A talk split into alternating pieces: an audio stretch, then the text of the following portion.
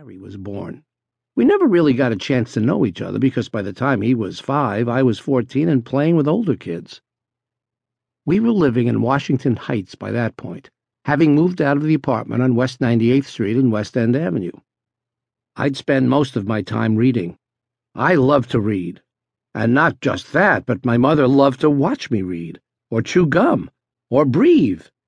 I probably got myself confidence from the fact that my mother thought everything I did was brilliant. As for what I read, it would be easier to say, what didn't I read? I'd read the label on a bottle of ketchup if nothing else was around. When I was younger, anything by Mark Twain, Jules Verne, the Hardy Boys, Tarzan of the Apes, Tom Swift. When I got older, the poems and stories of Edgar Allan Poe, Nevermore. George Bernard Shaw, Arthur Conan Doyle, Victor Hugo, Charles Dickens, H.G. Wells, Shakespeare, to be or not to be. And my mother, man, she loved to watch me read. I was never happy with our place. Our only view was the brick wall of the rear of the building next to us. My dream was one day to be rich enough to have an apartment that faced the street. Dad was a dress cutter by trade, but he spent most of his time going through want ads looking for work. But it was the time of the Great Depression. There was no work to be found. Anything? My mom said. Of course not. There's never anything, Dad answered. I have absolutely no idea how I'm going to pay the rent this month. I'd lie there at night wishing I was older so I could get a job. But what kind of job could I get? I figured that if I thought about it hard enough, I'd come up with something. Hot dogs again, Mom? It's what we can afford. Not even beans? If your father brings in a little more money, perhaps we can. I'm doing my best. There's no work out there. Don't you think I'm trying? Don't you?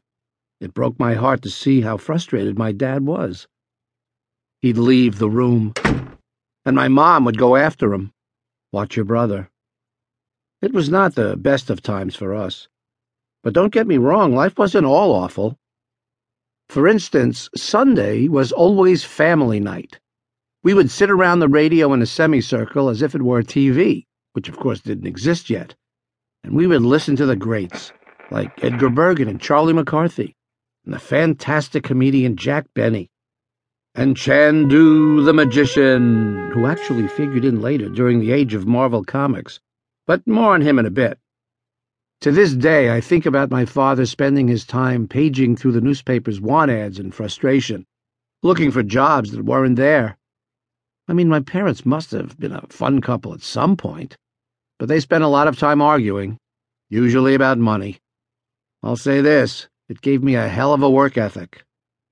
It applied to school as well.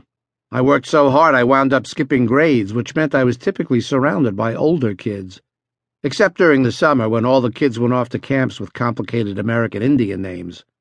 Then the streets were deserted. That wasn't much fun. Although there were ways to keep amused. One year, my parents were actually able to buy a Waring blender. I would put milk, chocolate ice cream, half a banana, an egg, and two chocolate graham crackers in it and blend. And presto, a milkshake. It was heaven. Other than that, though, there wasn't a lot to do. I had a ball, that we could afford. So I would go down to the schoolyard hoping to find somebody to play with. But no kids were around on the weekends because most of their parents had cars, so they'd be riding around, going places. My parents couldn't afford a car. We never went anywhere. My life was at a dead end. That is until my twelfth birthday. Stan, my mother said, we bought you something. Yeah. I'll never know how they could afford it, but that bike became my best friend. It gave me freedom. I could go anywhere I wanted. When I was on that bike, I wasn't just a kid. I was a brave knight riding his mighty steed into battle. And believe me, there were plenty of battles to fight in my imagination.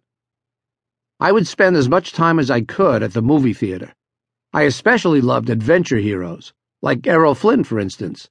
The Adventures of Robin Hood was one of my favorite films. I would imagine myself as the hero.